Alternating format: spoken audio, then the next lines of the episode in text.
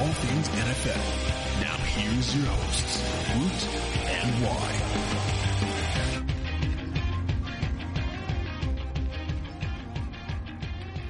Welcome back to another episode of the Woot and Why Show. I'm Josh Woot with Josh Why. What's up, man? Hey, man. How you going? Ah, pretty good. Busy week. Busy week It's indeed. crazy. It's going to be a busy couple of weeks. Yep. So uh, look forward to uh, spending some time with you, mate. Oh, Some, thanks. some, just the two of us. Just the two of us. What have you been up to? Uh, just hammering through the Olympics. That's that's really like hampered our preparation for the season. I think because it's just so much sport going How on. inconsiderate, hey. It's yeah, it is. They could have done it in June, but no, August. Please, come on. But it's been fun. Like I've enjoyed watching the Olympics. Uh, I was talking with some of the guys at work about that pentathlon, how the Australian Mhm. girl won. What a weird sport. Yeah, I don't know who thought that was a good idea. I feel like it was invented on the set of like the Mask of Zorro because that's the only instance where I think you'd have a horse, a sword, and a gun. Like that's what I thought of. You know when they talk about, and um, like Great movie, by the way. they talk in points, like there's a point tally when, Yeah. you, and uh, um, there was one when the uh, I'm not sure if it was the pentathlon, the decathlon, whatever, Yep. and the guy's like, "Oh yeah, I'm really happy with eight thousand seven hundred, and like, Like what? What? I ha- no idea what they're talking about. But about. how do you come home as a kid and go, Mum, I want to do the what was it, pentathlon? I want to ride a horse, shoot a laser gun, and and fence. That's the same as um, cross country skiing. Yeah. So you're skiing and skiing, and you know you're all around the mountains. Then you stop and fire a gun at targets. Yeah, That has no. it's ridiculous. because normal sports are, are too boring. I So we got know, to so we got to just- mix like five of them we have together. to add a gun. But it's just it was just I it bet was you that was fun an to watch. American though. idea. It probably was. And then the equestrian, you don't even take your own horse. You get picked a horse at random. So like, how is that even like? If you get a bung horse, you could be the best athlete in the world, but if your horse doesn't want to jump over the jumps, you're screwed. Yeah. So how how is it fair at all? Yeah, I don't get it. Anyway, I don't. but know. Usain Bolt, I think's on my uh, on my Mount Rushmore now of like all time favorite athletes. he's definitely on my Mount Rushmore of favorite sprinters. Sprinters. Oh no, he missed he missed the cut on that one. but no, he's a he's a freak. Is there a more universally loved athlete? That is a good question. Because every like football, basketball, everyone like every team has like an enemy fan base. Yeah. Not many people exactly hate Usain. There's a lot of lovers of Michael Jordan, but there's a lot of haters of Michael Jordan. Yeah. And okay. then, There's not many. by the way, Michael Jordan, the most recognizable face in the entire world. Yeah, because of the Craig Jordan. That's, no, no, no. That's, his legacy. I, swear, to- look it up. yeah, is it? Okay. Michael there Jordan, you the go. most recognizable face. There you More go. than Jesus. wow. There you go.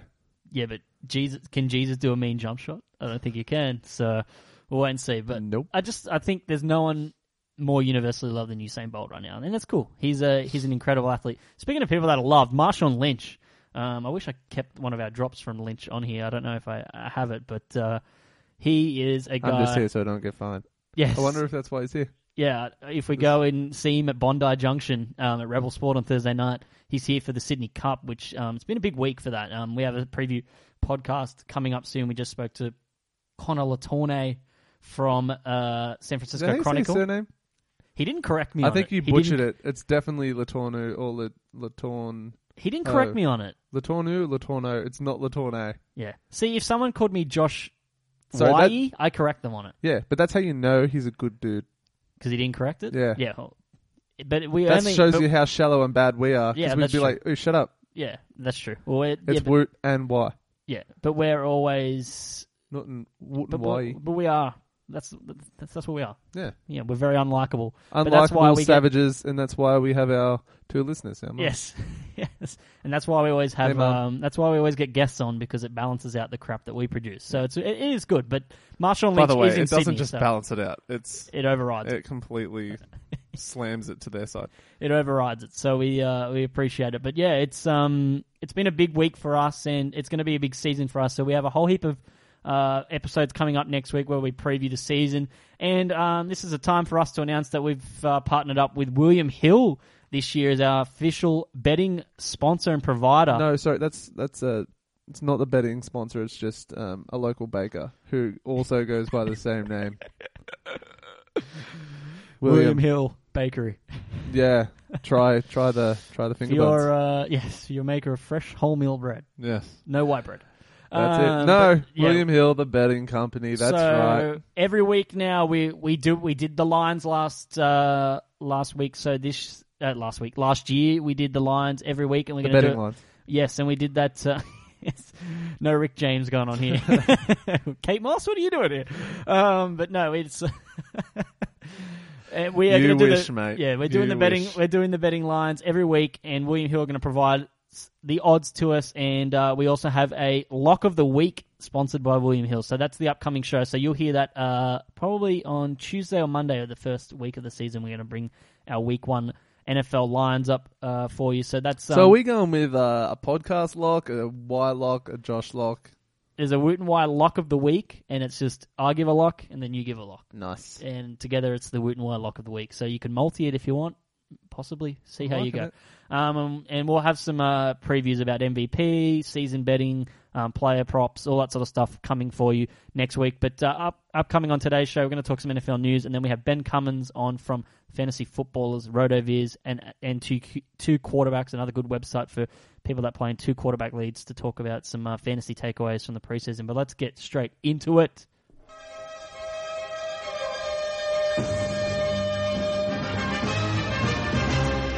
This week in NFL news, Colts signed quarterback, quarterback, Quarterback. quarterback. Did I stutter? well, we're three words in.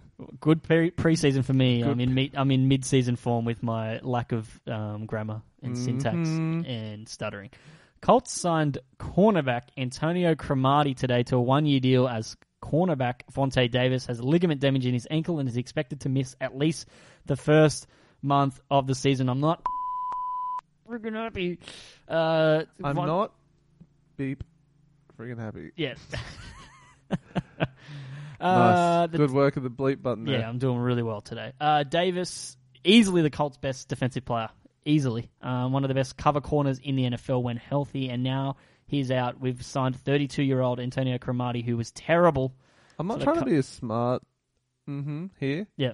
What's another defensive player on the Colts? Another one, Yeah. Uh, Robert Mathis, but again, Yeah. Very old. He's still playing. uh, another guy that I like. Freeman?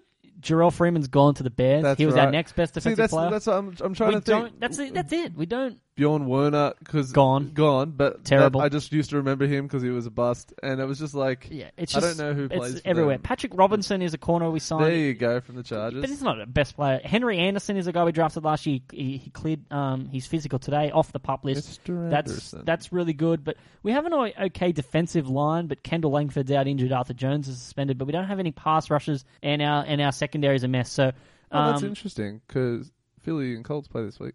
In yeah, there we go. So There you go. Sam Bradford's going to look like a genius. So God, we'll wait and again. see. Are we going to have a burger bet on the preseason? Are we Yeah. that bad? Are we that bad of a How many- degenerate? That is correct. the Colts, Antonio Cromartie's there now. wasn't wasn't good at all last year. But look, they've got to try something. They need someone opposite Cromartie to keep Darius Butler in the slot where he's where he works his best. If you put Darius Butler outside, it's not going to be good at all. But in saying that, Antonio Cromartie might not be good at all either. So um, my 32 years old. yeah, my takeaway is women of Indianapolis, be careful. Because Cromartie is notorious. Uh, what's he got, like 17 children? I wonder if any of his kids could play corner. We might be all right. But Man, he can't help. He's a sweet talker, Yeah, he and he falls in love easily. Yeah, you know, he's a nice guy. But this this Colts, I talk about it later on in the show with with Ben Cummins. Um, I just I'm really worried about this defense now. We're gonna have to drop back and, and pass and win games. You know, you know, throw up 50 times a game to win 48-45. It's gonna be like that Kansas City Chiefs playoff game every game this season. Yeah. All right, let's move on. The Bills' defensive tackle Marcell Dareus, he's suspended for four weeks, but he's also decided that he's going to enter rehab. He said, I feel this is the best decision for me, my family, and my teammates as I move forward with my career.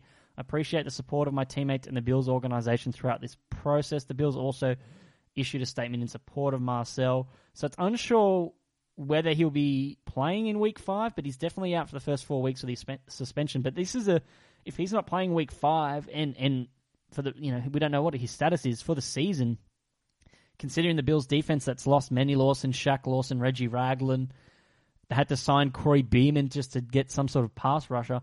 Without Marcell Dareus, all you've got left is sort of Kyle Williams and Jerry Hughes. This defense has taken a big hit. It was no, it was a strength of theirs. I'm sure Rob Ryan will get the best out of them. Yeah, he's always done that throughout his career. That Rob Ryan.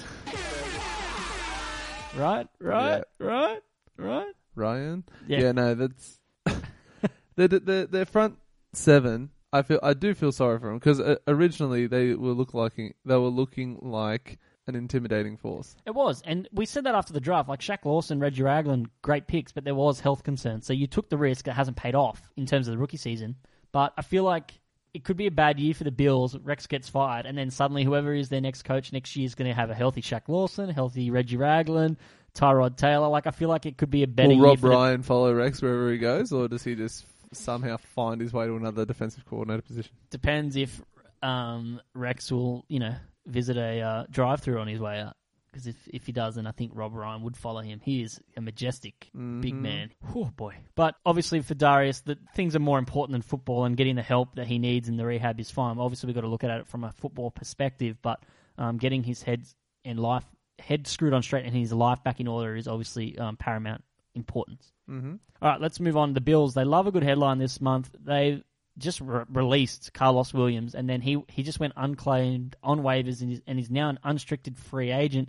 Um, he's about thirty pounds overweight and failed to show the Bills that he's passionate about continuing his career. So we'll have to uh, wait and see what team will be willing to take the punt on Karlos Williams. Looking at some teams, who do you think would benefit from possibly getting a, a Karlos Williams in their building if he can, um, you know, get it on, get it all together.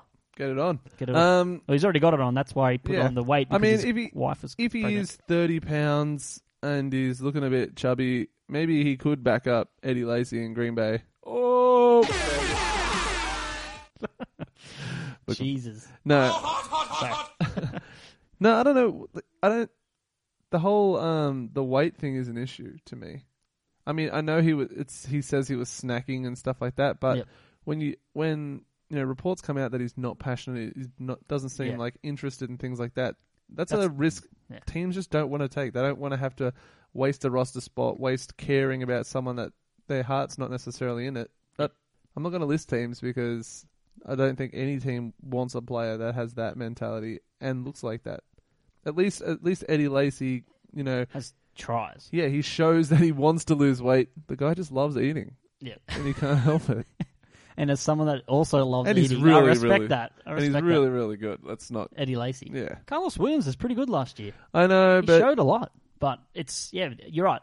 For me, the passion thing is is huge. I, I couldn't agree more with you. Just looking at some teams, for me, like Carolina, obviously need a backup behind Jonathan Stewart, and possibly the Colts behind Frank Gore. But as you said, I can't see either of those organizations taking it, especially the Colts. Josh Robinson, the backup at Josh Colts? Ferguson. Josh Robinson was our backup last year. That's Very right. similar, undrafted free agent, same exact There same thing. go. But two Joshes, not good. Um, God. I got to up my Colts game because I got Yeah. no idea what's Nah, going on it's there. good. It's, like five players I know. I think. yeah, there's not. It's not a good, not a good roster. No, I know the offense, defense. What? it's um, defense is a mess. But look, it it um you know the Colts wouldn't take a chance on an overweight running back like that, considering all the chances they've had with Trent Richardson's weight, and then the Carolina Panthers never take a guy that has any commitment issues at all, and that's that's the way they operate. But I just think That's if just he the way it can if he can get it together and, and lose that weight and, and show something, he could be an okay backup for a team moving forward. P90X. Peanut, get on it. Um, after returning to a full practice on Monday, Colin Kaepernick declared his previously dead arm back to normal. Um, he confirms A that he's a live arm. We that got a live arm. Got a live arm over here. Oh god, you don't want to say that in in a, in the states, but uh, he obviously Especially someone that's got you know the amount of ink Yes. on Oh, him that Kaepernick that's does. probably why it's dead. it's weighed down from ink. Yeah, they use lead based. all right. So- Anyway, all right. I'll finish it. The Yeah. Sacramento Bee confirms that Ka- Kaepernick is quote on track to get some playing time in this week's weekend's third exhibition Can, game. can he push for a starting spot, or do you think it's Gabbert's now? I think I still think Kaepernick should be. We love Gabbett, but I think Kaepernick should be Yeah, we For- do. We do for- love the real American. for Chip Kelly's offense. I just want to see it in full flow like, because he's he still hasn't had it yet. I want to see what it, the, his offense is like with the option with a fast quarterback who's got Gabbert's legs. fast though.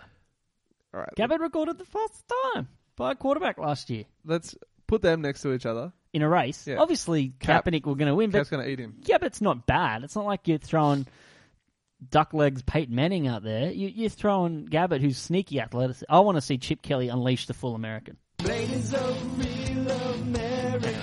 Let's move on to another quarterback battle, and uh, Mike Klis confirms Mark Sanchez has fallen behind Trevor Siemian in the Broncos quarterback battle and is now in danger of losing his backup job to Paxton Lynch. So basically, the battle is Siemian versus Sanchez. We we talk about this later on with Ben. Um, but thoughts on Trevor Siemian through two preseason games from what you've seen in, in limited in limited snaps? To be honest, I'm more. I've been more impressed with uh, Lynch. Yeah, Yeah. look, I'm not. We're not saying start Lynch week one, but I think they always expected Lynch maybe to come in later on in the season. But I think he might be ready sooner than later if they have to do Well, it. I think he has to be more ready now. I still think I think they have a better opportunity to win with him than Siemian. I think he Yep. has all the athletic traits to kind of learn and adapt as he. I think he does. looks like he looks like a learn on the job kind of guy. yeah, I feel like yeah, like he'll make mistakes, but he'll learn so much from them. Yeah. I, I- and I feel I want to see him take snaps with the ones. Like I know Siemian just announced that. I know Kubiak just announced Siemian will start uh, on the preseason game against the Rams, the third one. I'd love to see Lynch thrown out there. I know it's amongst that Rams defense and, and into the Wolves, but I really want to see how he handles it because to me, he looks like a guy that it doesn't really he can handle that sort of stuff. I think he he'd be okay, but I think like if you said a month ago, you know, you may have to start Paxton Lynch week seven or whatnot, but maybe if it if it is week two or three, I think he's coming along a lot quicker than they expected. So it's it's probably good news for Denver because um, he's picking it up quite well, and he's he shows he's shown some athleticism, like he's sneaky quick. I feel so bad for Sanchez.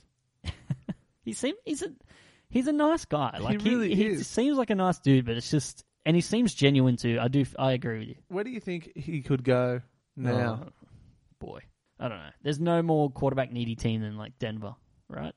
Hmm. It's I, I wouldn't I wouldn't say no to him in Indianapolis, given the play of Scott. As the backup. yeah, Yeah. given the play of Scott Tolzien over the last week or so, like I wouldn't mind that at all. Um, we'll wait and see how that pans out. But yeah, he, he I reckon they'll keep him. But look, if you, you carry three quarterbacks, I just if you're Denver, given given their their roster construction, I think you would you'd be smart to do that. All right, uh, let's move on. The Bucks' second round pick Roberto Aguayo admits his confidence is shaken a little bit after missing two f- field goals and an extra point through two preseason games. So um, he never missed a, a field goal attempt under 40 yards in college, but missed from 32 and 49 so far. And um, he's seeking outside help, converts, conversing with longtime NFL kicker Ryan Longwell. So to just to try and get his head right, it's such a it's such a mental game kicking. It's ridic- this You're is rolling insane. you're rolling your eyes. No, it's just insane because like I know how he seemed like a really safe kicker. Like I know it's not exactly a safe choice trading up what they did to go into the second round to draft a kicker. Yep. They could have drafted him in, you know, round six. yeah, and still Yeah. Anyway, but um and I thought he was a sneaky option in um, fantasy too because I think the Bucks can get down there and they don't necessarily. I mean, I know they have some big wide receivers, but with the tight end situation there, I thought you know they might they might struggle in the red zone a little bit, but Yeah. they could they could have had like Gotsis in the second round. Yep. Well, they could have got anyone in. They could I have know, got Yannick Ngakoue. Yeah, I know, of pass course, of course, but I'm saying like Sheldon Day. we could be cheering on Gotsis at the Bucks at the moment, yeah. but they drafted this kicker who's missed three kicks Yep. in Yeah. two preseason games. It's crazy. Two field goals and extra points. So yeah, three kicks. But I, I feel sorry for him. I don't. I, I feel like the pressure has been applied to him from, and it's not his fault. It's not. It's not his fault that the Bucks decided to stupidly do that. And now he's just going to be always the quarterback that was taken, uh, the kicker that was taken in the second round that will never live up to expectations. Because no matter how good of a kicker he is, he'll never live up to that value. Never. What? He's up against it from day one. Okay, well, what's his name? Sebastian Janikowski. Yeah. He was a round first round pick. Was he? Did he live up to it? Never. Still hasn't. You can get. He's not even the best kicker in the division. Like that in itself is amazing that there could be a first round draft Back pick in a 2000. Yeah, that wouldn't happen in today's NFL. Yep. Ever. Yep. Um, oh, never. But th- that only happened 16 years ago. Yeah. So, but like, what do you need to do to? de- I don't know. It's such a mental game, justify too. your draft pick You as a can't. kicker. He hasn't he hasn't justified it. Like he's been a great kicker, but he's nowhere Wasn't he near. holding it? Does he still hold the, the record for the longest kick? Uh, no, because mile high, the altitude up there has pushed it pushed it back. So, um, Janikowski was lucky that when he got picked in 2000, you didn't have this this social media like just savage. Yeah. Um, just no one hears everyone going, "Oh, what the hell?" Everyone's Yeah. just like, "No, no one's saying this." Oh, the newspapers said this. Like it was just before all of this. So, I- like, I feel for Aguirre a little bit, but you got to make them kicks. Like you, you, you need to get that head screwed on. yeah, for all for all the um, sympathy we're throwing your way, mate. You got to make those kicks. he's got to. He- he- That's the only way you can turn it around is to start nailing some kicks and getting your confidence back up. So I think he can do that. You mentioned Adam Gotsis. The Broncos signed defensive lineman Henry Melton, formerly of the Bucks. He was uh, one of the, the top interior pass rushers in Chicago. So sort of plateaued out the last few seasons, but still offers some something. And you got to think, given the coaching staff in Denver, will be quite a nice addition to that defensive line. Um, Wade Phillips and, and and the co there, so it doesn't affect Adam Gotsis too much. It's more uh, depth inside. So I still think you'll see Gotsis play at left end. and Gotsis is better. Gotsis got this, and um, he he played well again. Um, a little bit early on, got pushed around a little bit by Brandon Thomas, the the guard out of Clemson, but um, started to turn it around a little bit and made a couple of tackles and a fumble recovery last week. Played played quite well. Um, you mentioned him possibly, you know, we could have been talking about him at the Bucks. Thank, thankfully, he's in Denver, where I think, He can He's in the best- and blossom. yeah, absolutely, like he'd be a much, he's going to be a much better player because of where he is. such a big unit. He is every time you see, every time you see him, I know we're Uh, I know we're like over um, analyzing everything he does, but just how cool is it gonna having Adam seg- Gotsis uh, in Denver? It's awesome. Every every week now, it's just going to be a segment where we just talks about how big Adam Gotsis is two weeks in a row. It's how in- big is he? It's insane. The guy looks ridiculous. And It's a unit. what was going to say? I don't know. Now, why isn't Channel 7 just showing every Broncos game? Yeah, well, it doesn't make sense that they show all of Jarryd Hayne and you had to suffer through 49ers games, but defending Super Bowl champions and Adam Gotsis will play a lot more snaps. Nothing. Heaps more. Yeah. I mean, of course, he's not going to. Oh, he might intercept it and run away. That's Imagine the that. dream. Imagine that.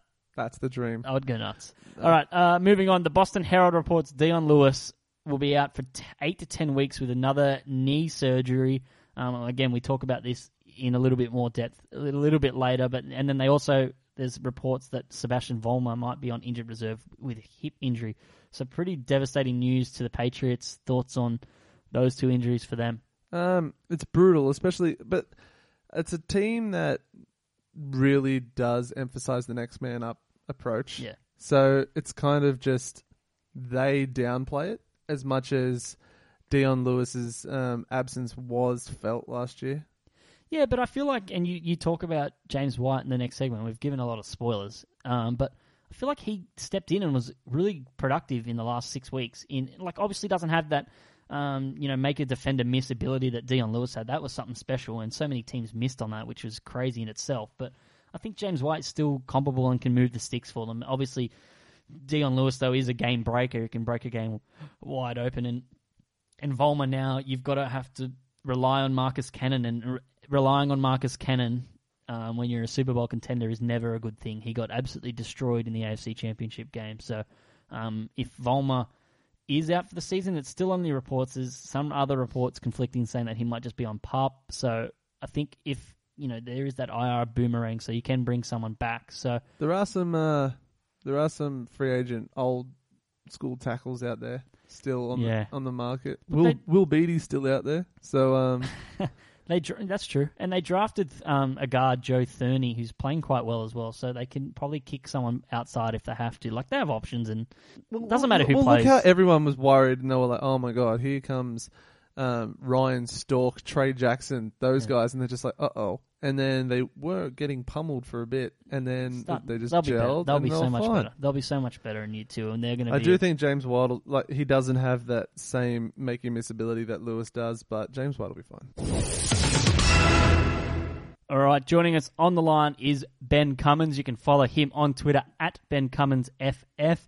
He's a contributor at Two Quarterbacks, the Fantasy Footballers, RotoViz, and Roto Underworld. So he's he's getting around a bit. Um, it's like our old mate Neil Dutton, who's uh, seems to have his pulse on everything as well. Welcome to the Woot and Why Show, Ben Cummins. Thanks, guys. Yeah, I'm trying to spread it around a little bit, and uh, it's it's uh, it's a pleasure to be here. I appreciate you guys inviting me on, and uh, it's it's cool. Like I was telling you before, to talk to some guys in Australia about football, and uh, it's even cooler that we have actual games to talk about and analyze rather than just uh, kind of guessing with the off season. So Yeah, and it's ready to talk about some players. Absolutely. And, you know, before the preseason starts, you've just got to trust how beat writers and reporters analyze what they're seeing on the field because the coaches are just going to give you normal coach talk. And then obviously some beat writers are more reliable than others. So it is always tough to digest the information. So now that we've actually got uh, football to talk about, we're going to jump straight into it. So basically, we're each, uh, I've got some fantasy winners and losers uh, so far through the preseason. Obviously, it is only preseason football. The scores are irrelevant, but obviously you see traits from players and, and form from players, and and you can also see situations unfolding. So some people are, are bene- benefiting from certain situations, and other people aren't. So Ben, why don't you kick us off? Who's been your uh, your uh, winner so far through the preseason? Yeah, so with the preseason, as you guys are probably doing the same, I'm really looking to see who's on the field and who's going to be getting those snaps and get that opportunity. So the first player I want to talk about is Virgil Green. Um, I'm I'm trying I'm I'm touting this. I just wrote a, a article on PlayerProfiler.com about him, and I'm a Broncos fan, so I'm really trying to drive the bandwagon. But uh, he this is a guy that really had no ADP average draft position at all, right? Because he was stuck in a perceived timeshare with 2015 third round pick Jeff Heuerman. Uh, but after a lot of offseason buzz and a couple of preseason games where we've kind of been able to to see it with our own eyes, it really looks like Virgil Green's going to be the starter in Denver. And you have Owen Daniels, who's now out of Denver and who has basically been a Gary Kubiak guy his entire career. He actually was the tight end one in market share in nine of the last 10 seasons uh, with Gary Kubiak because he was with him in Houston. He followed him to Baltimore, Yep. and then he followed him to Denver. So now that he's out of the picture, uh, these these snaps and these opportunities are up for grabs. And I think Virgil Green's going to be able to take advantage. If you go to PlayerProfiler.com, you can see that he's a sneaky athlete uh, and pretty much a, a better all around prospect than Jeff Heuerman. Heuerman's a guy that's coming back from a torn ACL last season. He missed the entire year. And with the Broncos' mediocre quarterback play that's sure to happen, they're going to want to run the ball more. That's what Kubiak's kind of known for, anyways. And it's been uh, become pretty clear to me that they value Virgil Green's blocking ability highly, which means he's going to be on the field. And again, with the quarterback play being mediocre, they're, uh, I think Virgil Green's going to be a safety blanket for whoever's playing quarterback. Um, so he's going to get those opportunities. Uh, w- the second preseason game just happened, and I kind of took a look at just the snaps that Trevor Siemian had because he was the the starter for that game. Yep. So I kind of looked at it as the quote unquote the uh, the starting offense. Jeff Heuerman was hurt; he didn't even play in this game. Virgil Green played 21 of the 26 offensive snaps with Simeon at quarterback. Uh, and then he even stayed in and played with Sanchez, and he made catches with both quarterbacks. And he, he just he looks pretty good. So I think this is a guy that you can get for free. Um, people are starting to catch on a little bit, but somebody that's going to be out there and, and could surprise some people. I'm not gonna. I'm gonna go with a little bit of a bigger name. Uh, Dez Bryant is my uh, winner, along with just fantasy owners in general. Um, I tr- when, when Dez got injured last season, I traded for him when he was at his lowest point, and uh, hoped that he would come good, but he never really did, especially with the with the Romo injury as well. But this this season, I thought I didn't. I wasn't going to draft him at all. Um, the whole the whole foot thing scared me. The whole Romo thing scares me. There's just so many question marks about who can stay healthy and if they were gonna, you know, Yep. all bounce back and be healthy. And Dez has, Dez has shown that you know all all seems well at the moment. Um, even if he is unhappy with his Madden rating at the moment. Yes. Um, yeah, but yeah. So along along with Des just looking healthier, I think there was a lot um, of concern whether or not Romo would be, you know, if Romo was going to get hurt again, that kind of thing.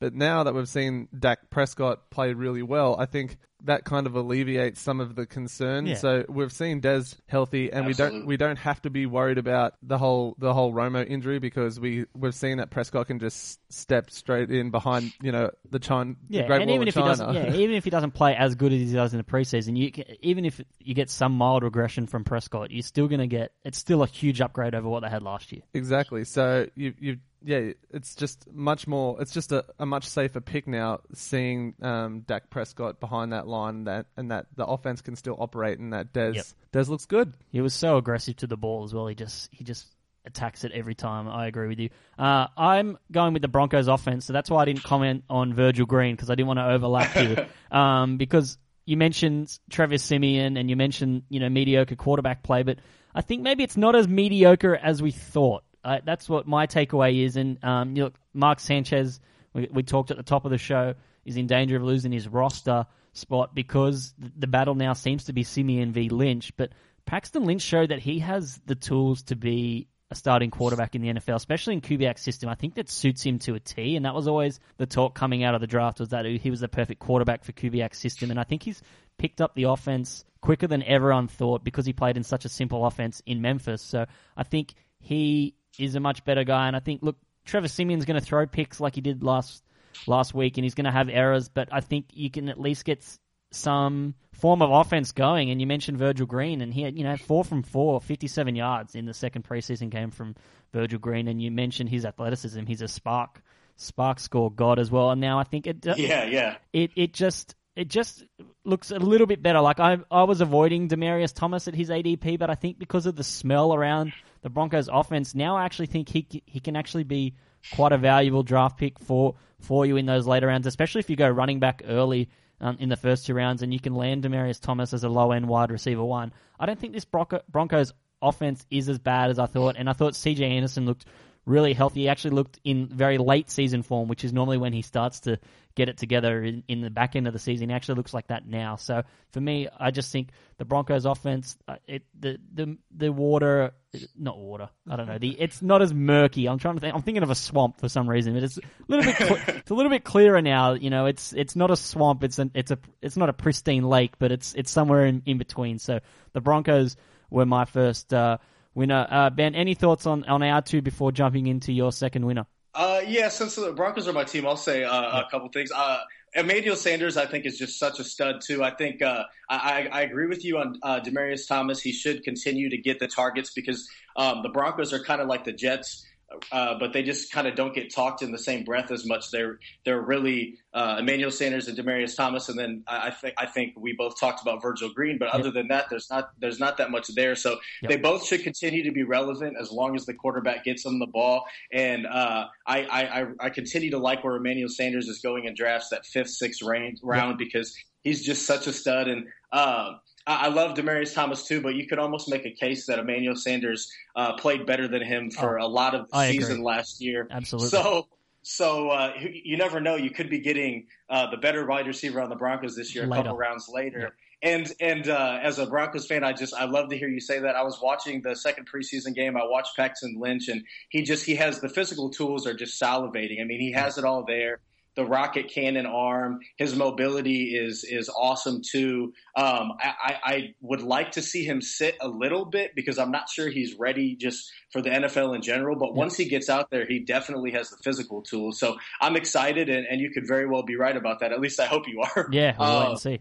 should I go to the second name now? Yeah, let's let's get into it. Okay, yeah. So I, I'm taking a, a, a little under the radar approach, I guess, a little bit uh, more than Dez Bryant. But my second player is Tajaé Sharpe. Uh, he's he's been running with the first team offense with in Tennessee um, pretty much all off season, and we all scoffed at that and kind of made our jokes and made fun of it. I know I kind of threw a joke in a Marcus Mariota article, but uh, it's not a joke anymore. After they traded DGB, uh, it, we know for sure now that he's going to be a starting wide receiver on the Titans. And again, that's what I'm looking for is who's going to get that opportunity. Uh, we know that Rishard Matthews and Tajaé Sharpe are going to be the players on the outside, and Kendall Wright, if he ever gets healthy, is going to be the slot receiver. And again, over the weekend in the second preseason game, uh, it looks like they uh, kind of planned on having Mariota feed Sharpe to kind of try to get him involved, which makes sense because he's a rookie. But he was making plays. He looked impressive out there.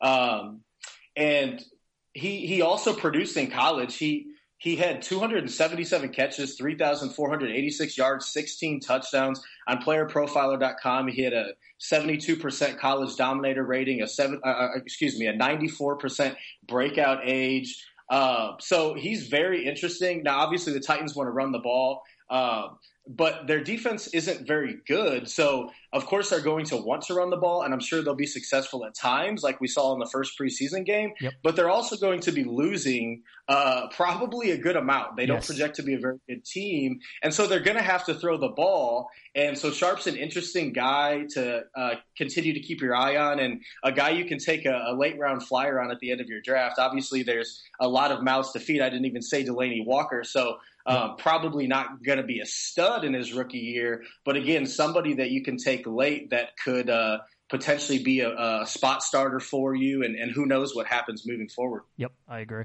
similar to the first, um, my first pick. I'm going with RG3 and the Browns players as a whole. So the so the I was going to steer completely clear of all Browns players in my draft unless you know value Yeah. presented itself. Yep. But now that RG3 is kind, he was shaky week one, and then week two he's slowly starting to find a rhythm. Whether or not Terrell Pryor is going to be that like that kind of player every week, you know, remains to be seen. But RG3 looked good, six six out of um, six from eight attempts and t- two touchdowns. One to Gary Barnidge, who I was real I was really low on going into the season. I thought McCown and uh, Barnidge had a, a good rapport, but RG3, I was you know I was a bit nervous with that. I wasn't sure if um, Barnidge was going to be this like the same have the same effect with RG3 um, under center, but I think these players I'm growing in, I'm growing in confidence more and more and more. The offense looks kind of fun too. It does. I- it does, yeah. All of a sudden, it looks fun. Yeah, and it's it's an offense that I really want to root for. Like I really I really want to get behind them just because there's been you know s- Cleveland's just the butt of all jokes really. So Yeah. hopefully hopefully this you know this momentum carries on into the season. I know there's still two weeks of preseason and plenty of time for RG three to lose it. But um yeah no he Yeah. he he was gaining yards with his legs as well, which is um which is He still promising. can't slide properly though. He, I, it's so weird seeing a grown man not able to slide. I know. yeah. Well, they had him working on sliding in practice, I guess. How I'm do you not I- know? I- that's a good question. Yeah. He needs to learn. Yeah, um, but then also Josh Gordon, Joe Haden was saying that Josh Gordon is out there and just looks like he hasn't hasn't missed a beat. So it's it's all looking up in Cleveland at the moment. Um, yeah, but com- confidence is key. As long as they can keep RG three, you know, keep him in his mojo kind of thing. Yeah, I think this season won't be as bad as everyone is expecting, and you can get value of those players late, especially if you know people are nervous about Josh Gordon coming back and things like that. I think Josh Gordon can once again be a pretty good pickup. Yep. Um, I'm seem to be merging with, with a lot of your guys' picks by with my answers. So you know, Ben went Virgil Green first, and I talked about the Broncos. You just talked about the Browns, and now I want to talk about Isaiah Crowell. I think um, in terms of ADP, he, he's going you know three or four rounds later than than Duke Johnson at the moment. But from what we've seen in the early goings in this preseason, and it's hard. It, it is always tough to judge as well, given that it is preseason. But Crowell has been getting a lot more snaps than Duke than Duke Johnson, and has actually looked okay. Like he hasn't looked as bad as as I thought. Um, you know, from what I could, from what I remembered last year in seeing Isaiah Crowell. So. I, I just think he looks a lot better, and I think given his ADP now, um, it was similar to, to what Ben was saying about possibly getting the, the better Denver wide receiver later. Maybe you may may get the better Browns running back a few rounds later. I'm, I was high on Duke Johnson, so I guess this makes Duke Johnson a little bit of a loser, or ultimately it could be a little bit of a winner because if Crowell keeps keeps up the play, you might you might get Duke Johnson at a pretty good value um, if he starts to slide with his ADP. But I just you know you see Crowell out. Um, quite early in, in the piece for the Browns. What was your thoughts on, on, on that Duke Johnson Crowell thing, Ben? Because I know we talked about that before we recorded a couple of days ago. Yeah, he was somebody that uh, I uh, I did want to talk about. Um, I think right now it doesn't seem like his ADP is sliding at all. I think he's still going in the fifth round, and I, Wow. I, I was I was also a guy that was very high on Duke Johnson early on in the offseason, but kind of like you were talking about now that the Browns offense looks like it's going to be fun with Gary Barnidge and Josh Gordon coming back and Corey Coleman and Andrew Hawkins in the slot and Terrell Pryor could actually give them something. There's actually a lot of mouths to feed. And the reason I was high on Duke Johnson in the first place was because it seemed like it was only going to be Gary Barnidge and Corey Coleman. Yep. And uh, I believe uh, Duke Johnson had 60 plus catches as a rookie. And I thought, well, he's gonna he's gonna have even more this year, and so especially in PPR leagues, I was interested. But we know he's gonna share carries with Crowell, like you just said. He's gonna share playing time at least.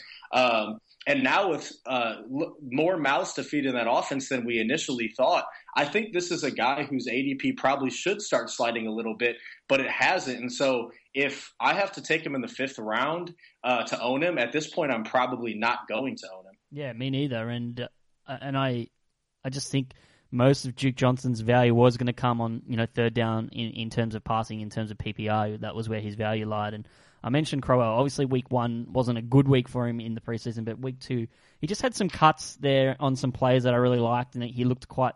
He, he looked quite good, and I think that he, he might be not too good to keep off the field, but not so awful that they have to just pick Duke Johnson and go with Duke Johnson. So I think Crowell will still have um, you know carries and, and work on early downs for the Browns moving forward. I might start with our, our third pick, and we'll, we'll do a reverse snake order, just get the fantasy going. Um, mine's mine's I changed mine after some news today. Obviously, we talked about it at the top of the show, Josh, the Vontae Davis um, news regarding the Colts. Uh, the Colts defense is trash. It's so bad. I'm a Colts fan, and it's killing me. Vontae Davis was clearly our best player on defense, and now with him gone, that just opens up teams to to really you know put up the score on the Colts. So I, look, I think this bodes well for the Colts passing game. I think now you have to look at T.Y. Hilton, Donte Moncrief, Dwayne Allen, even Phillip Dorsett a little bit better um, because you know that Andrew Luck's going to have to drop back and throw the ball like 50, maybe 60 times a game because they're going to have to score 40 points to win games. It's it's ridiculous. You think after all these years of having to do that with Peyton Manning, the Colts would learn and actually help their quarterback out, but they don't seem to do it. So for me, I think now with that, we, we, you're expecting an increase in that passing game. I really like T.Y. Hilton at his ADP right now. I think he's undervalued. Depends on what platform you play at as well. He like he's really undervalued on ESPN, ESPN ADP. It's it's ridiculous. But other leagues, I think he's appropriately valued. But I really, if, if I don't come away with T.Y. Hilton and Donte Moncrief in a draft, I'm not happy. Like I, I target at least one of them because I want a piece of that that passing game because I know it's going to be prolific. Good to know. Yeah, I know. Good I, to I don't like me and Woot. I don't like discussing this because um, me and Woot draft and we always end up next to each other for some reason. So he always nabs my picks. I'm sure you guys are in plenty of drafts together. Yeah. yes, yeah, we, we are. Okay. Um. Yeah. My my uh, last winner. I'm going with. I, I wrote James White and LeGarrette Blount, but I feel it's um it's more beneficial. Um, beneficial. I Yep. shouldn't say beneficial. It's not nice. Dion Lewis. Um, Missing eight to ten weeks. eight to ten weeks with uh, a second knee surgery. So, um, yeah, James James White appears to be um, more how do, how am I wording this? the this? bigger winner. the bigger winner. Yeah, we'll go with bigger winner. That's pathetic, but yeah, yeah. So, Yeah, but, it's like your mate got hurt. Yay for you. Like, Yeah. it's horrible, but it's the nature of fantasy. yeah, but I mean, That's the nature.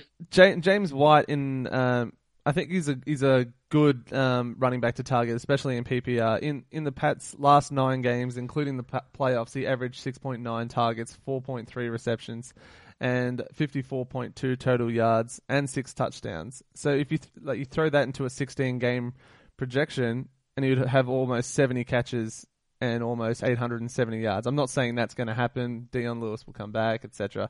But you know, he's he's definitely a good late um, running back to target, especially if you're going with you know the the zero RB strategy, that kind of thing. Blount, he's he's a good. I think he's a good number three fantasy running back kind of thing. He's he's a safe option. Yep. But I'm I'm still not you know running in to grab him kind of thing. But I think James White is a really good, exciting, under the radar kind of prospect.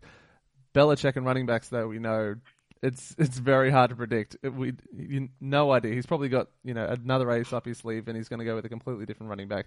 But at the at the moment, Blount and White look like a decent one-two punch, and yeah, I, I think I'll be. White is definitely a player that's going to be on my radar. Yeah, I've grabbed him in a few MFL tens. You mentioned Blount. I think he'd be a better DFS player. Like, I, I'll look at the Vegas lines on a given week, and if the Patriots are like a double-digit favorite in a game, I think you can see him getting a lot of just carries just to just to run out the clock, run out the last couple of quarters, and keep keep their other players fresh and off the field. So I, I think Blount is a winner in terms of that in that regard. yeah.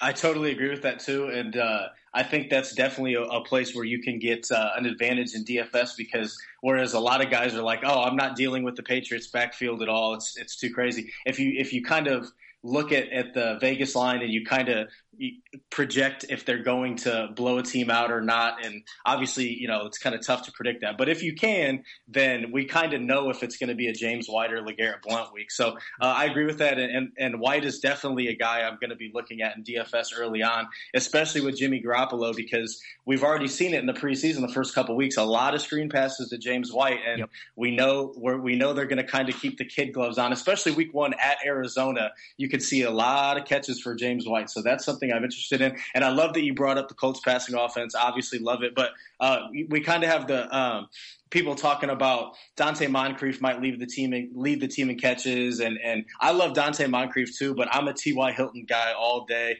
love T.Y. Hilton, and and would rather uh, own him even with kind of the two round difference if I had to choose one. So Yep. I like that you. I, I love those. And uh, the last guy I want to talk about is Tyler Boyd. I'm kind of uh, going with a, a rookie wide receiver theme here. Uh, Yep.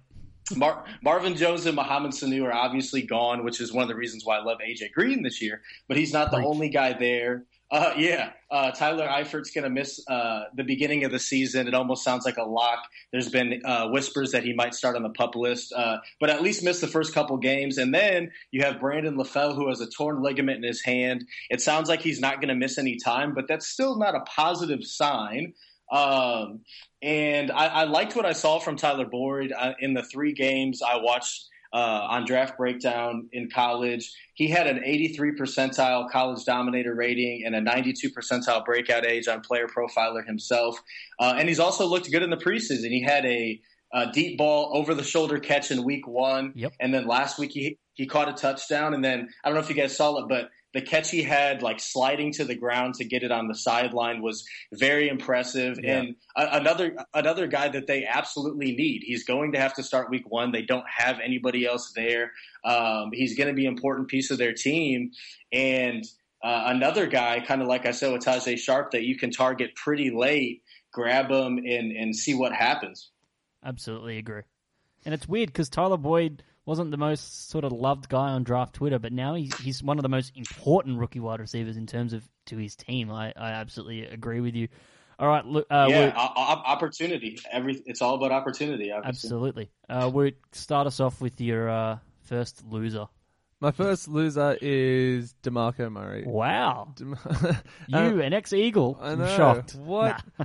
no, I know. Not so. Demarco Murray's been playing well, but it's more. It's more the presence of Derrick Henry. It's, it's God, not. he's looked amazing. It, he has, and it's. This looks so good. I thought it was originally. I.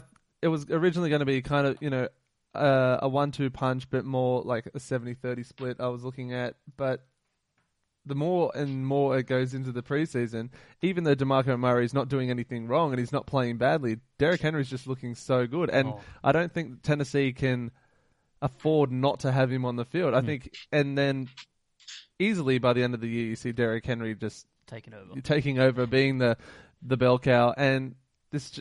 It's, I mean, it's what a fall from grace for Demarco Murray. Oh, it's it's rough because he looks pretty good, but Yeah. it's just so hard to keep Derrick Henry. It's Von Miller that can run fast. That is what Derrick Henry is in terms of athletic. It's ridiculous, and he scares me. like Um, as a Colts fan, him and Mariota scare me the most long term.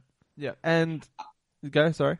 Oh, I was just gonna say I totally agree. I, I, I love Derrick Henry at Alabama, and I still do. And he, yeah, he's just looked so good. Even if he doesn't take over, like like we said, uh, I mean, I, again, I don't see how you keep him off the field. It's it's probably going to be a timeshare at some point. It doesn't sound like it's going to be to start the year, but I, again, I don't know how you keep this guy off the field. Yeah, I, either do I. And I mean, with um, if Mariota and you know, you know, the offense gets some sort of consistency, the running backs could be a really good option in your drafts, especially if um, Demarco Murray does have a slight injury history. Then Derrick Henry can just Yeah, he'd exactly. be a fantasy stud. Yep. All right, I'll uh, I'll move on to my first loser, and that's uh, James Starks. And I'm just going to keep this really short and simple, and, and say that um, Eddie Lacy's back, and I and it's great, and he looks good. Um, he still looks a little bit chubby, but like another couple of weeks of preseason conditioning and training camp, I think he's he's he's away, and he'll be he'll be at a good weight, I think, to start the year. And He, I he think wouldn't be Eddie Lacy if he didn't have a little. yeah, he's got to have a little bit of chubs. Um, and it's good. And um, I, I'm I'm happy that Eddie Lacy is back and, and looking really good. And uh, that's all I want to say. So, look, any value that James Starks had at all is now probably diminished. He's purely a handcuff if you believe in handcuffing. So that, that that's pretty much all I have to say with my first loser. I'll uh, move on to Ben. I think he has a controversial loser here. Yeah, here we go. Yeah, this is kind of a big name. Uh, I got Ezekiel Elliott, and uh, Ezekiel Elliott's a guy I've been bullish on ever since they, the Cowboys drafted him fourth overall. Now, I've kind of been a, a draft wide receivers and the first round guy all off season, but if I was going to go running back, uh, Ezekiel Elliott might be that guy. I actually paid up for him in an auction draft just because I didn't have any shares of him yet. Um, because it, it seems like he stepped into the perfect situation. Romo and Dez look great, like we already talked about.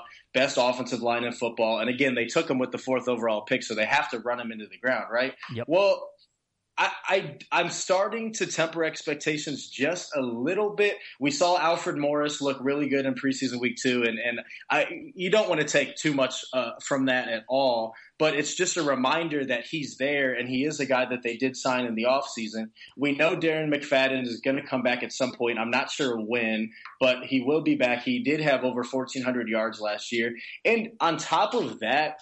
Uh, this completely shocked me today. I don't know if you guys saw this, but Lance Dunbar is off the pup list and Yeah. he resumed practice. Yeah, he resumed practicing today. This is a guy that apparently tore his ACL and his patellar tendon. So I, as soon as I heard that, I pretty much expected him to be uh, not play this year or be a completely non-factor. So it's just something to watch because he's a guy that I'll believe he's going to contribute when I see it, but he's kind of a, a Theo Riddick type player Yeah. if he is healthy and on the field. And so if he's taking some of that passing down work from Zeke and uh, Alfred Morris and McFadden get a little, uh, a couple of carries here and there, then I think maybe.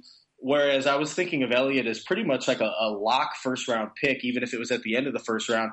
Uh, he kind of might kind of seems like maybe a second round pick to me now. So um, just just something to keep in mind with, with all the guys there. But obviously, he's going to play in the third preseason game. He'll probably look really good, and I wouldn't. I wouldn't fault anybody for taking him because again, it is that it does seem to be that perfect situation. But just a reminder that those other guys are there and um, could potentially see some playing time. Yeah, and you got to think as well. Like obviously the the carries amounts as well. Like if if Morris is there and playing well, then you, you want to you don't want to give your rookie running back you know so so many touches that you burn him into the ground like they did with Demarco Murray. So yeah, I kind of agree. I kind of agree with you. I think you know where his ADP is. Maybe you're right. He is probably a loser from the preseason because now like I think you should probably wait just a little bit longer to to nab him. Uh, who's your uh, second loser? Uh, second and final loser is uh, Sammy Coates. So with Martavis Bryant done done for the year and uh, So sad. sad. Um, Ladarius So and Ladarius Green, you know, suffering from headaches and you know not wanting to talk about retirement and things like that. Just a lot of uh, a cloud around that situation. But Yep. Sammy Coates had he had the first opportunity to go and secure that slot position, which you know, especially in PPR leagues, would have a lot of Yep. um, potential, a lot of upside. Um, but in Eli, offense. Yeah, but Eli Rogers has um, come into the into the fold, and when when you lose 17-0 to the Philadelphia Eagles, and when they asked they asked the coach, you know, was there any positives to take away from the game, and the only thing he mentions is Eli Rogers. That doesn't bode well for Sammy Coates. So I think there was. You know, there was a real um, opportunity there for Sammy Coates, which looks like it's slipping away, especially because Eli Rogers has just been playing yep. So well. Sammy Coates' hands were always an issue, and two fumbles in two fumbles in one game. That's that's not going to alleviate the uh, concerns about the hands. no. Big sigh from you. You just I think Eli Rogers has the perfect name for football too. You got you got Eli, you know Eli Manning in there, a bit of Rogers in there. You got the perfect blend of names there to be a, a good Ooh, guy in the NFL. I, that's not like anything that. fantasy wise, but I just think that's a great name, and um, that that carries with it value in my Oh opinion. my- I like that. I like that. That should give me a, a couple extra points right there, right? Yep, exactly. All right, I'll uh, I'll give my last loser before we hand it over to Ben to finish up our segment. Uh, mine's just the Ravens running backs. Like I just don't know. It's still a mess. Like the picture is not cl- clear at all. Um, we thought it might have been um, after week one, and then Justin Forsett comes back, and then Kenneth Dixon kind of looks pretty good, and then actually Terrance West has looked good. I just don't know what what to do. I, I think. Um, I think they're going to have an important role, but I just don't know who who I would target at this point. Maybe the third preseason game is is where that picture might become a little bit clearer, but I'm just not. I'm just not. Uh, I'm just not. As you can tell from from me just stuttering here, I, I don't really know where where to go with this Ravens running backs. There's so many of them. and There's so many skill position players, and none of them are really like elite. There's no one there that stands out that you have to pick based on the talent. Um, obviously, Kenneth Dixon's probably the most talented, but um, obviously a rookie, and, and they have others there. So, and obviously, Forsett, if he does play like he did two, you know, not last season, the season before, then obviously he should be the starter. But you know, that's two years removed. He's he is older. He's in his thirties. It is hard to pick. So. I look, I probably would just prefer to roll with West given his ADP, but given the way he's played, that, that might creep up, and there might be a, an instance now where eventually in your drafts someone else might be at that value. But for me, like I just I, I want to avoid that situation. I think they're going to be behind in games a lot as well because their defense. Look, I know they added- Eric Weddle and things like that, but I'm still worried about their defense. They've got a lot of old players coming off injury, so I'm just not really sure what the approach is to running backs. How are you approaching it, Ben? Yeah, it's it was already a crowded backfield before Terrance West is is now trying to become a thing. So I I, agree, I completely agree with you. Um, I will say if I am targeting one, it's going to be Buck Allen. I have a couple shares of him in MFL tens, and uh, just his ADP seems to be reasonable. And we know Trestman loves to throw to the running backs. We saw. Um, last year against Miami, Buck Allen just go off because he caught so many passes out of the backfield, and I think he's he's going to start the year in that role again. We'll see. Uh, Kenneth Dixon could very well um, come up and t- take some of those opportunities because, like you said, he's extremely talented. But Buck Allen interests me. But again, with with four guys there, it's it's pretty tough to to spend a draft pick on one of them because again, it's all about opportunity and playing time, and we just really don't know how it's going to shake out right now. So yep. I, I like that one. Um, and then sticking with my wide receiver rookie theme, uh, I'm going to Yep. go with Laquan Treadwell here as a loser. Uh, Laquan Treadwell is a guy I, I really like and um, was pretty bullish actually when he got drafted to the Vikings because I, I thought he was going to be the number one wide receiver. I thought uh, Teddy Bridgewater. I like Teddy Bridgewater, and I, I thought that his game, uh, you know, he doesn't like to throw deep a ton. He likes to throw that mid-range game. I thought that was going to fit just perfectly with the Quan Treadwell because he's not the fastest guy in the world, but he's No. a technician. He knows how to get open, and he's a big body. So I was pretty bullish on it. But um, definitely uh, falling back on that now. It seems like Stefon Diggs is the clear number one in Minnesota. Um, there's been nothing but high, high praise from the team, the coaches, the beat writers for Stefon Diggs all off season. Um, and again, watching the preseason, we can take away uh, some snap counts and stuff like that. Treadwell has not played with the ones in the first two games, as far as I know. It's been Charles Johnson, and Charles Johnson is a guy that we all wrote off. But I liked him last year. He was a guy that I kind of targeted in like the middle rounds, um, So did and I liked him at the. Yeah, yeah, yeah, yeah. Okay, nice, nice to have you guys on board. Uh, I like. I, I liked him at the end of 2014, and he just didn't do anything last year, and it was so disappointing. But you know, you find out that he broke some ribs, and apparently it bothered him for I don't know, about six weeks, half the year, something like that. Yep. And and so uh, you know that just adds to the picture. And now we see him running with the ones and catching a touchdown from Bridgewater in, in week one of the preseason. So um, if he's going to start, then Treadwell is really not going to see the field because again, you got Diggs and Charles Johnson, and then uh, in in the slot you got Jarius Wright, who signed a, uh, an extension with the Vikings before last year, and he's been hurt, but they've had Adam Thielen playing in the slot and playing good in preseason. So Yep. for Laquan Treadwell to be a factor, he's going to have to beat out Charles Johnson, and right now that's not the case. Um, I'm sure they they'll get him in on some specialty packages and maybe play him in the slot a little bit, but that's not going to be enough to be fantasy relevant, especially on a team that we know has a low val- volume passing offense. So um, if he's not going to be on the field, then he's he's a huge loser in my mind. Yeah, I couldn't agree more with you. Yeah. I, uh, he came to mind immediately. But uh, Ben got in first on our uh, on our chat here and put in his winners and losers, so I had to settle for That's Ravens like- running back. yeah, perfect. Uh, ben, thank you very very much for joining the show. Um, we really appreciated your fantasy analysis, and I enjoy reading your work. Uh, your the one piece that led me to you was a preview did for the fantasy footballers on- on the AFC North, and I really enjoyed that piece. So I just wanted to let you know. But where can people find you? Gi- Uh, give our audience a plug because uh, you do do a lot of good work, and you, you could do with some more followers. Yeah, plug away, Ben. Man, I really appreciate that, and I really had fun tonight, guys. Uh, so you get uh, you can find me on Twitter at Ben Cummins FF. Um, uh, like you already said at the beginning, I write for the fantasyfootballers.com, twoquarterbacks.com, uh, wrote, uh, playerprofiler.com. I just got that Virgil Green piece uh, on there, and I got a uh, Golden Tate piece uh, written for RotoViz earlier in the off season. Um, that was back in May, Yep. but can find it if you Google why I'm driving the Golden Tate bandwagon because he is a guy that I really like this year. Yep. Um, and other than that, again, I, I'm always on Twitter, and uh, that's about it. Uh, again, I appreciate it, guys. I really had fun. Perfect. Thank you very much, Ben, and enjoy the uh, fantasy season. And we uh, we look forward to speaking with you again soon. Yeah, you guys as well. Look forward to talking to you soon. Thanks, Ben. Big thanks to Ben for joining us on the show, and that wraps up today's Mhm. episode of the Woot and Y Show. Uh, we'll be back next week with multiple episodes. There's going to be a lot, a lot going on. So, uh, as always, whole podcast.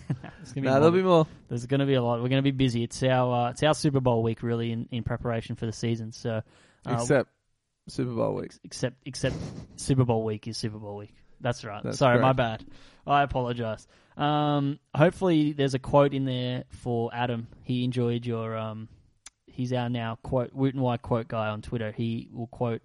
He'll tweet his favorite quote from the episode. So last week it was when you said, "My wife put it in my mouth," talking about um, Peyton Manning and HGH. Ah, So hopefully we've got something in here that he can use. I don't know if it was as funny as last week's episode um because we had to power through a lot of injury news and it's never really good. I like that I won the quote of the week. Yeah, it's a win. You're I on the re- board. I'm really enjoying this. Actually, actually, that could be a burger bet. Most quotes of the week, each week. Ooh. So you're all, you're No, each. Wait. Should we do it monthly? no, yeah, sorry for the year. Sorry, like you're on one already. So Alright, quote of the cool. week. If I get it, then it's one. Oh, blah blah blah blah. Wait, blah. be honest. Just if I'm five up, don't just throw one wise way or the vice versa. Don't. don't don't don't give charity quotes out. We don't want no charity. We quotes. don't want no pity. Yeah. Pity quote. We don't want no Points. pity coat. Well, pity coats. What do I even say? Did I stutter? Actually, Look that your could be a, coat. that could be a new nickname for um, semi coats. Pity coats. Nope. That's how about that quote of the week, Adam? Yeah. Woo. He just deserves. he's on minus one. I'm on. Yeah, I lose a point for that. Yeah. God, sounds like America all over Ah, again. Where uh, no, no. what was it? The five of us. Every time we made a joke, we If you, tallied if it. you had a good call, you'd get a point. If you had a bad call, You'd lose one. You'd lose. You'd lose a point, and you'd also hear a sound effect, whoop, yeah, which Mr. Y, I got the most. over, he was. He didn't. He was not in the positive at all. No, but our our mate Weeksy though, um, you'd hear him twice a day, but just would just hit points. Just mate. Jokes per point ratio through the roof for Weeksy. Just one of the most efficient jokers we've ever seen. He is, and you don't hear from him for months and months and months. You're with him for five minutes. He'll say one random little thing, Zinger. and you'll be in stitches. You're uh, you'd be cacking yourself. All right, that's the show. You can follow us on Twitter at Woot and Y. You can follow me on Twitter at JYNFL. Myself at Woot etc. Yep, and you can you can listen to the show on iTunes, Stitcher, Whooshkaa now. We're on Whooshkaa. Facebook, we've got a Facebook player now. You can listen on Facebook, so please check that out and give it a like and give it a share. That's an easy way.